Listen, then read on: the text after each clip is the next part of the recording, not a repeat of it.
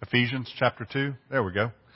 Uh, if you got your Bibles, Ephesians chapter two, we're going to be looking, um, the bulletin says verses eight and nine, and that's where we'll uh, spend a good bit of time, but we're going to do verses one through ten.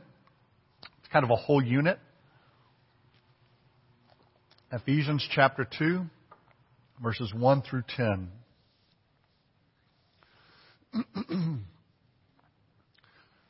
Suddenly, all the print this morning is double small for me. I don't know what's going on, but so I'll do my best. Um, all right, let's read the word together. As for you, you were dead in your transgressions and sins in which you used to live when you followed the ways of this world and of the ruler of the kingdom of the air, the Spirit who is now at work in those who are disobedient. All of us also lived among them at one time, gratifying the cravings of our flesh and following its desires and thoughts. Like the rest, we were by nature deserving of wrath. But because of His great love for us, God, who is rich in mercy, made us alive with Christ, even when we were dead in transgressions. It is by grace you have been saved. And God raised us up with Christ and seated us with Him in the heavenly realms in Christ Jesus, in order that in the coming ages He might show the incomparable riches of His grace expressed in His kindness to us in Christ Jesus. For it is by grace you have been saved, through faith. And this is not from yourselves. It is the gift of God, not by works, so that no one can boast. For we are God's handiwork, created in Christ Jesus to do good works, which God prepared in advance for us to do. Let's pray. Father, uh, we pause now and we want to give You thanks for Your word this morning. And, uh, and Father, as we come to it, we pray that our meditations on it and the words of my lips concerning it would, would be acceptable in Your sight. And Father, we pray that this word would plow our hearts, and Father, that we would leave having been changed by it. And indeed, Father, that in due time it would produce a harvest that You've intended for it. We pray it all in Jesus' name. Amen. So we're, we've just started, a, we're a couple of weeks into a, a series that we're doing on uh, texts that have uh, changed your lives, or uh, texts that have been monumental in the course of church history. And, um, and this is one of those passages, um, Ephesians chapter two, verses one through ten. One of the passages that has really changed the landscape of the church uh, when it was recovered or uncovered again after uh, a somewhat lengthy um, uh, time period in the Reformation, about twelve hundred years. Um, and so uh, we want to break it down this morning. We're going to break it down into four parts, all right? And uh, because the text kind of clearly breaks itself down. And so we're going to talk about uh, what you were, what you are, how you got here, and then finally, what does it mean? Kind of a so what at the end. So what you were, what you are, how you got here, and so what. So let's just begin there in that uh, first section. The first section is comprised really in the first three verses, all right? And that gives us a, a description, if you will, of what we were. Who were we when we were without Christ? But before the gospel opened our eyes, before what, you know, whatever this transformation is that happens for a person to go from the kingdom of darkness to the kingdom of light, what did that look like? And if you look, the Apostle Paul just right out of the gate says, "And you were dead in your transgressions and sins." The word that he uses there is the word nekros, which you're probably somewhat familiar with in, in the English language. And it actually really means without life. It, it is descriptive of a corpse in other places. And so the Apostle Paul is saying here, as for you, you were without life in your transgressions and sins. Now, we know that he doesn't mean physical life, so he must mean spiritual life. And that is what he is describing. He is describing us spiritually before faith, before we, you know, however this transpires, and we're going to talk about that in a couple minutes, but, but however tr- faith happens for us, however it is that we uh, are converted, before that conversion takes place, the Apostle Paul describes us as dead. Now, down through ages, men have talked about this and written about this, and, and it's some, often the, you know, it's, it's, a, it's a discussion. What is a person when they are born? And we're talking about them morally. What kind of a moral agent are they at birth? Are they a blank slate, ready to be written on by, you know, the influence of people around them? Is there something already written on that? So are they, you know, near death? Are, are they are they bad morally and in need of uh, a, a lot of help? Or are they dead morally? And the Apostle Paul here and in other places makes it very clear that without Christ, in the state of just having been born and nothing else uh, transpires in our life, we are spiritually dead. Now, the good news of grace is not nearly so amazing and so good if you don't understand the dead part, right? If you have some notion that we are just, you know, we're, we're beat up and battered and kind of broken, but, but we still have a little bit of that spark in us, and so we can muster it up and go and, and do good, then grace doesn't look nearly so amazing, does it?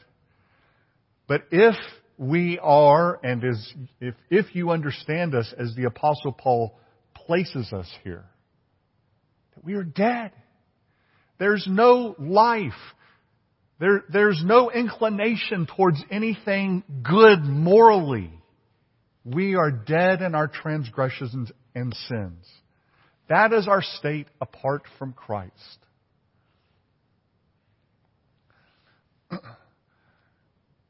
And then something happens.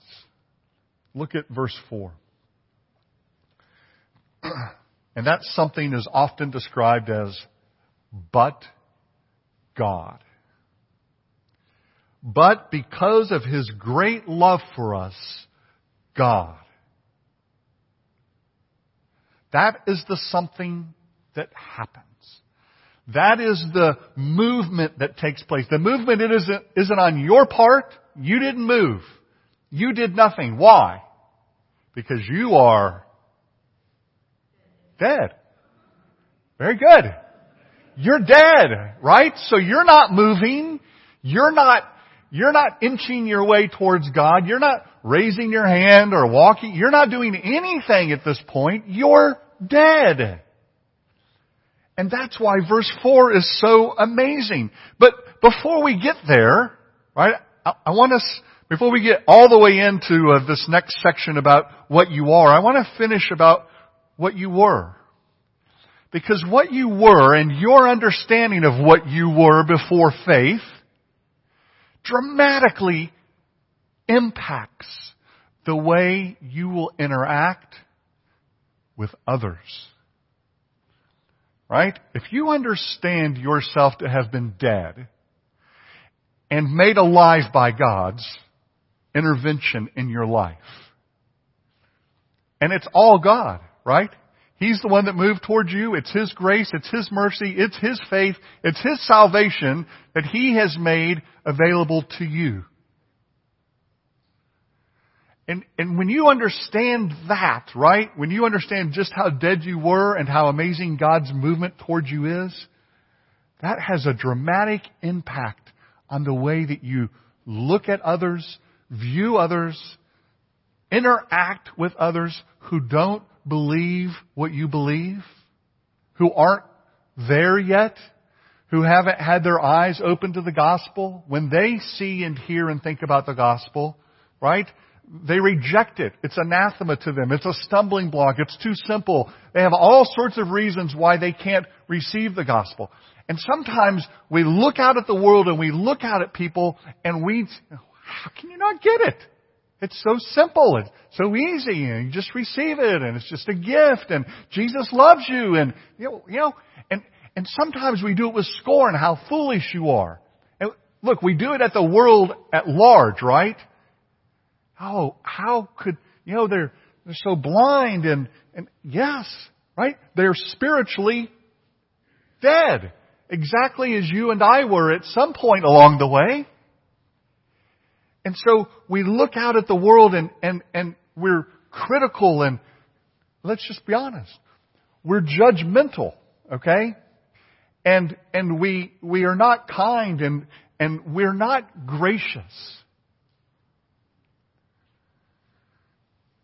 But God was. There's a um, there's a parable that Jesus told in Luke thirteen. I'm going to read it for you. It's very short. It begins in verse six. Luke thirteen, verse six. Jesus says this.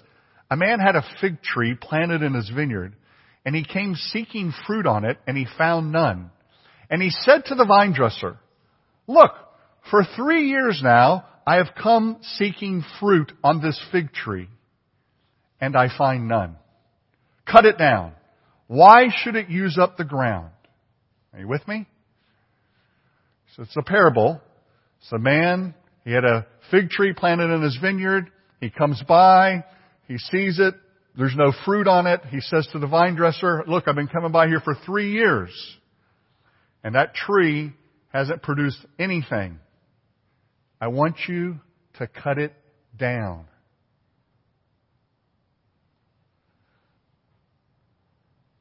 And the vine dresser answered him, sir, let it alone this year also until I dig around it and I put on manure. And then if it should bear fruit next year, well and good, but if not, then you can cut it down. See, we're that impatient passerby, right? The impatient one, look, you know, no fruit, you know, it's worthless. Get rid of it. Let's cut it out. Let's chop it down. Let's be done with it already. And be done with the world and, and let's... Hold on. The vine dresser says, let me put some manure on it. You know, manure works rather slowly. Over time. And he's just asking for, right? Let's, let's be patient here. Here's what Eugene Peterson says. He says, we have just come across something that offends us. Some person who is useless to us or useless for the kingdom, and they're just taking up the ground, and we lose patience, and either physically or verbally we get rid of him or her. Chop him down, chop her down, chop it down. We solve kingdom problems by amputation. The manure story interrupts our noisy, aggressive, problem-solving mission. In a quiet voice, the parable says, hold on, not so fast.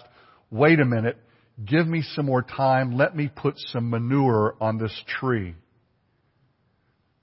Manure, he says? Manure is no quick fix.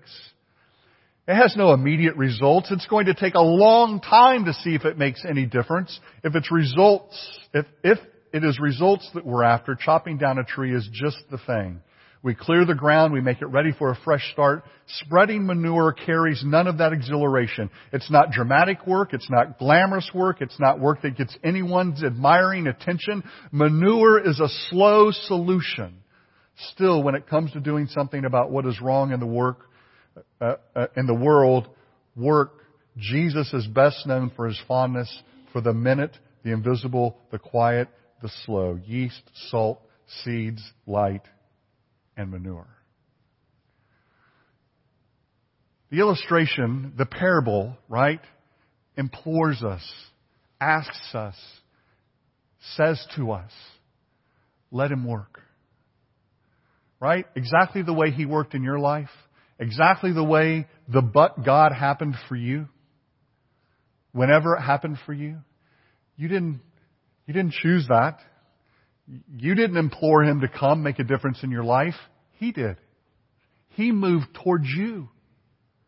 And so, right, that understanding, we were dead, but God.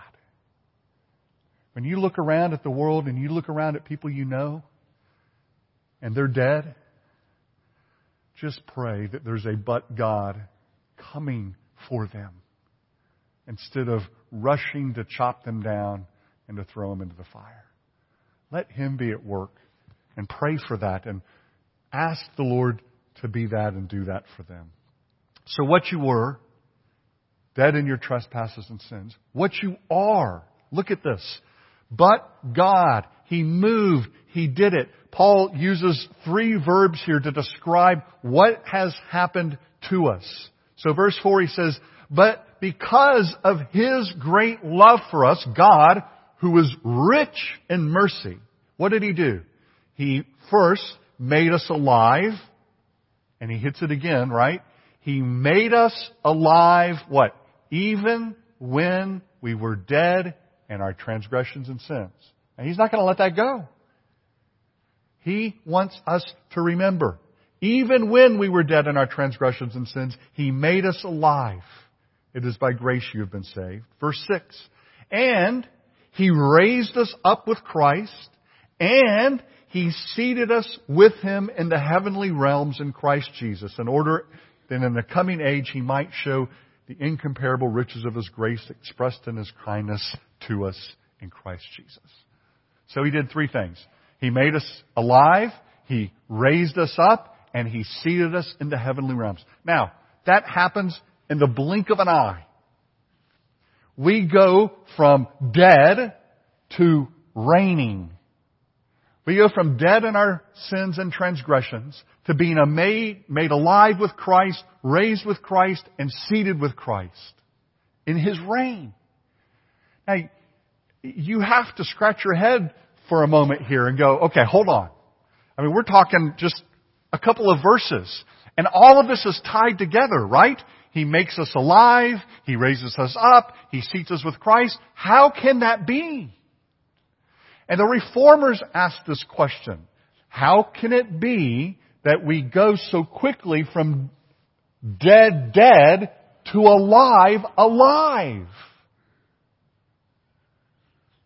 And the answer is in the text.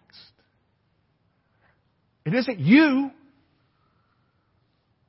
It's you in Him. It's you in Christ, right? See, you're alive how? In Christ. You're raised up in Him. You're seated with Him. And that's what that's what they've often referred to, and theologians often talk about the, we're, the union with Christ. We're unified with Him. We're joined to Him. What is His is ours. And what was ours became His. And He paid the penalty for it. So a couple of weeks ago, we saw this in Romans one, sixteen and seventeen, remember? Where we saw that the righteousness of Christ becomes ours, and our sin becomes His, and He pays the penalty, and then God lifts us up, and He treats us as if we had committed every righteous deed that Christ Himself had committed. And now Paul is saying nearly the same thing, but differently here. And he's saying we are so connected to Jesus, so identified with Him. What happens to Him happens to us. And so as we are joined with Him, how? He's going to tell us again in a, in a minute. By faith. What is Jesus's is ours. And Jesus was made alive. And Jesus was raised up. And Jesus, Jesus was seated on the heavenly throne. And so, because we are identified, identified, and connected to Him, God treats us and we receive the same benefit that He does. That's the most amazing truth of the gospel. That is the core of the gospel. The gospel isn't that you somehow are just infused with this super, you know, you become Mighty Mouse now and you run around and you do good things and you're a good person. It's that He looks at you through the person and work of Jesus. Having credited that to you, He now sees you as if He sees His Son. And that's how you can go from death to life so rapidly. So Martin Luther and the, and someone asked me about this a couple of weeks ago as they were leaving. They said, so, saint, but we're all, we're talked about in the Bible as saints, right? The letters are written to saints and we're, we're often identified as saints, but we're also sinners. And, and that, that's exactly the two halves. So the reformers said, Luther, John Calvin, the other guys, they, they said, look, this truth is there, right? We are at the same time saints and sinners. The Latin, you've got to use, you know, if you know a Latin phrase, you have to throw it out. Simul iustus et peccator. Simultaneously saints and sinners. Because you ask the question, you know, the question kind of comes, okay? He, he's looking at me as if I'm righteous, but I know I'm still sinning. How can that be? And it is because you are counted as righteous in Christ. Because of what He's done. And that is what you are. What you were, dead. What you are, alive in Christ. And how you got there. Verse eight. For it is by grace you have been saved through faith, and this not from yourselves. It is the gift of God, not by works, so that no one can boast. A lot of ink has been spilled on this verse, and you can see why. It's by grace you have been saved through faith. And then the question is, what is the this and this? What is the this which is not from yourselves? It is, is it faith? That's the closest antecedent. Is it faith or is it a combination of, for it is by grace you have been saved through faith? And here's, here's what I would say. It doesn't matter. In the end, it doesn't matter. If it's solely faith that he's talking about, then your faith is clearly a gift. If it's the entire clause, then your faith and his grace are clearly a gift. It really, it really doesn't make that much difference in the end. Because it's all, if it's all bound up and it's a gift of God and it's coming to you, then it's his gift. It's from him.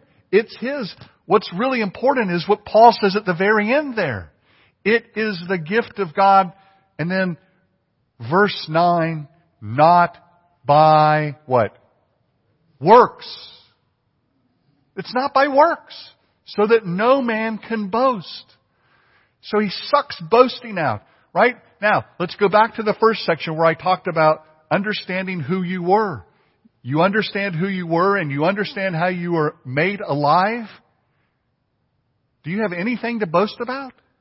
I mean, this would be like going in and a doctor performing a quadruple bypass on you, and you come out the other side and you brag about how great a job you did on your heart. This doesn't make any sense. You weren't the physician.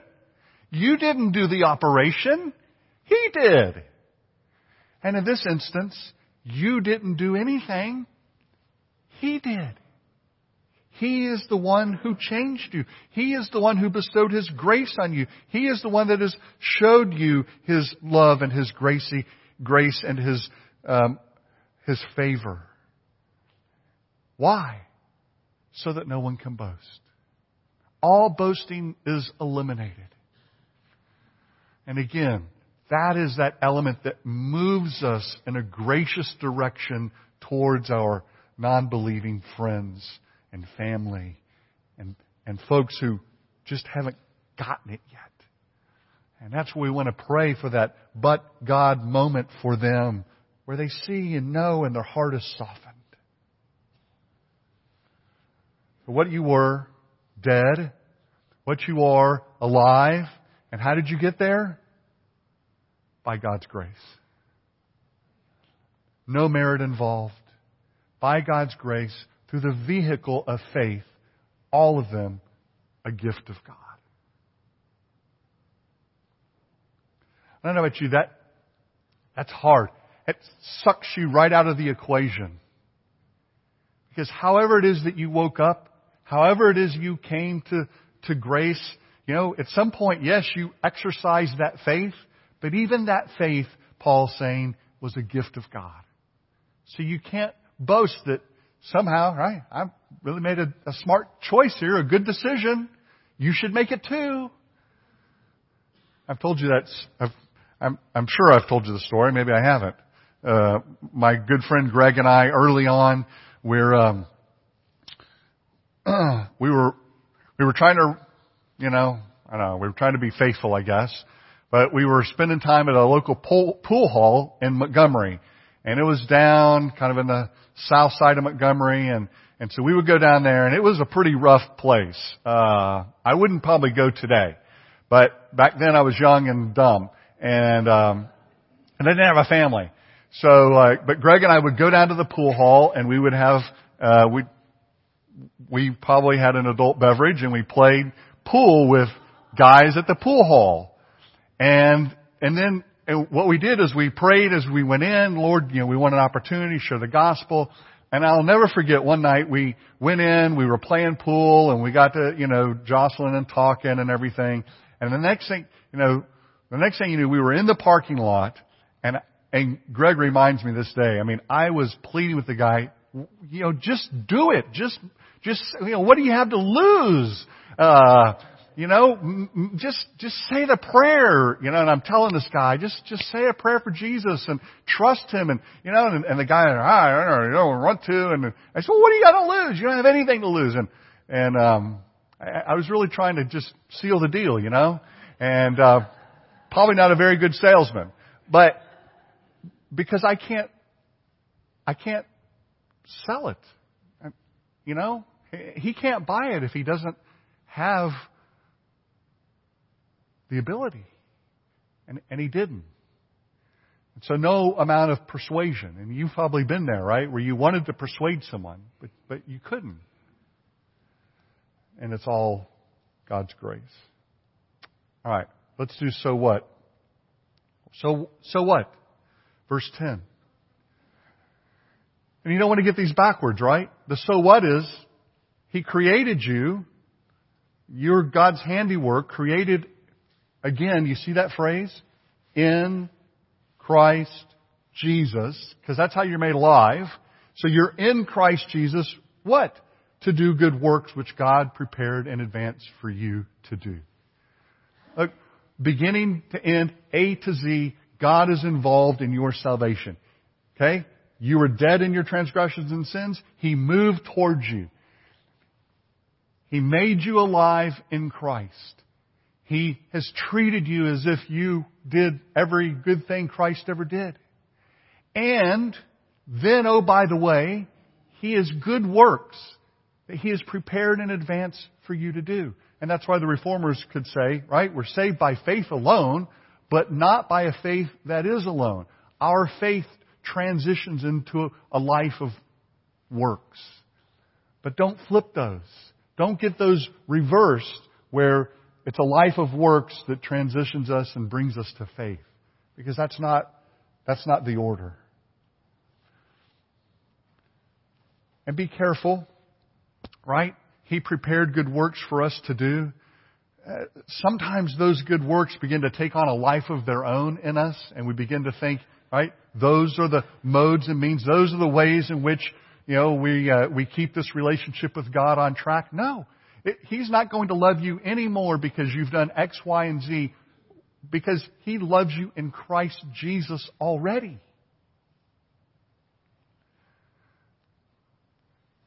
It's His love. And so you're going to be doing these good works. Be careful that you don't inflate them. When I was a, when I was a kid, um, My dad retired from the Air Force, and we moved back to Marble, Marble Hill, Missouri, population nine hundred. Small little town in, in, uh, in the boot heel of Missouri.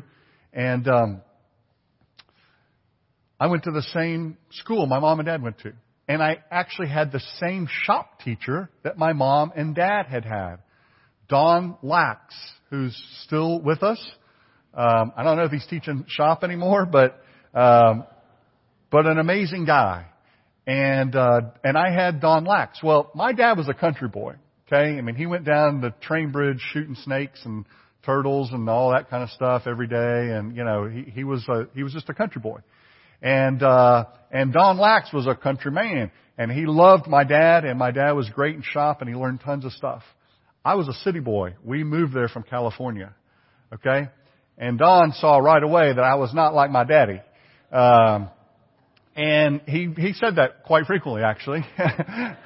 um, he, uh, when I cut my thumb on the table saw, for instance.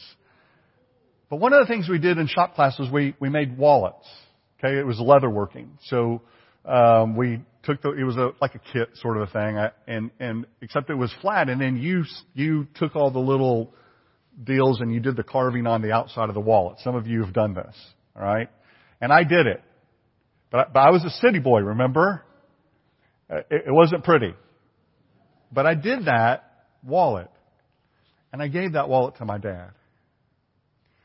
And my dad carried that wallet for a long time. He he might still be carrying that wallet. I, I haven't seen him pull it out in a while. But for a long time, my dad carried that wallet. And he used it. That was his primary wallet. And so he would pull that out, and, and I would see it. And, and I remember when I gave it to him, I thought, that's a special piece of work right there, right? But you know, as I got older and my dad would pull that wallet out, I would realize that was really bad work. And so it wasn't so much what I had done, right? It wasn't so much what I was doing. It, it had a lot more to do with the love of my dad for me than my good efforts for him. Okay, so when you think about verse ten, and you think about he's prepared good works for you to do in advance, absolutely. Don't don't get too hung up on those, though, okay? They're pretty rough still around the edges, and there's going to be a lot there, and And for him to receive them is going to require a lot of love and a lot of grace and a lot of mercy still yet. But guess what? But God, right? Rich in mercy, abounding in love and mercy for you. Let me pray. Father, thanks for your word this morning. What a powerful passage for us to come to, a passage that has uh, awakened so many hearts and lives and minds down through the ages. And, and Father, we thank you that you've used it even in ours to remind us what, what an amazing, great God you are, loving, merciful, kind, generous towards us, even when we were dead in our trespasses and sins. Father, as we leave today, let us soak up that grace. Be reminded of how amazing you are and all you've done for us. And Father, let us deal gently with our brothers and sisters, friends and loved ones who don't yet know that grace and mercy. May they see it in us before they hear it and receive it from you. We pray it all in Jesus' name. Amen.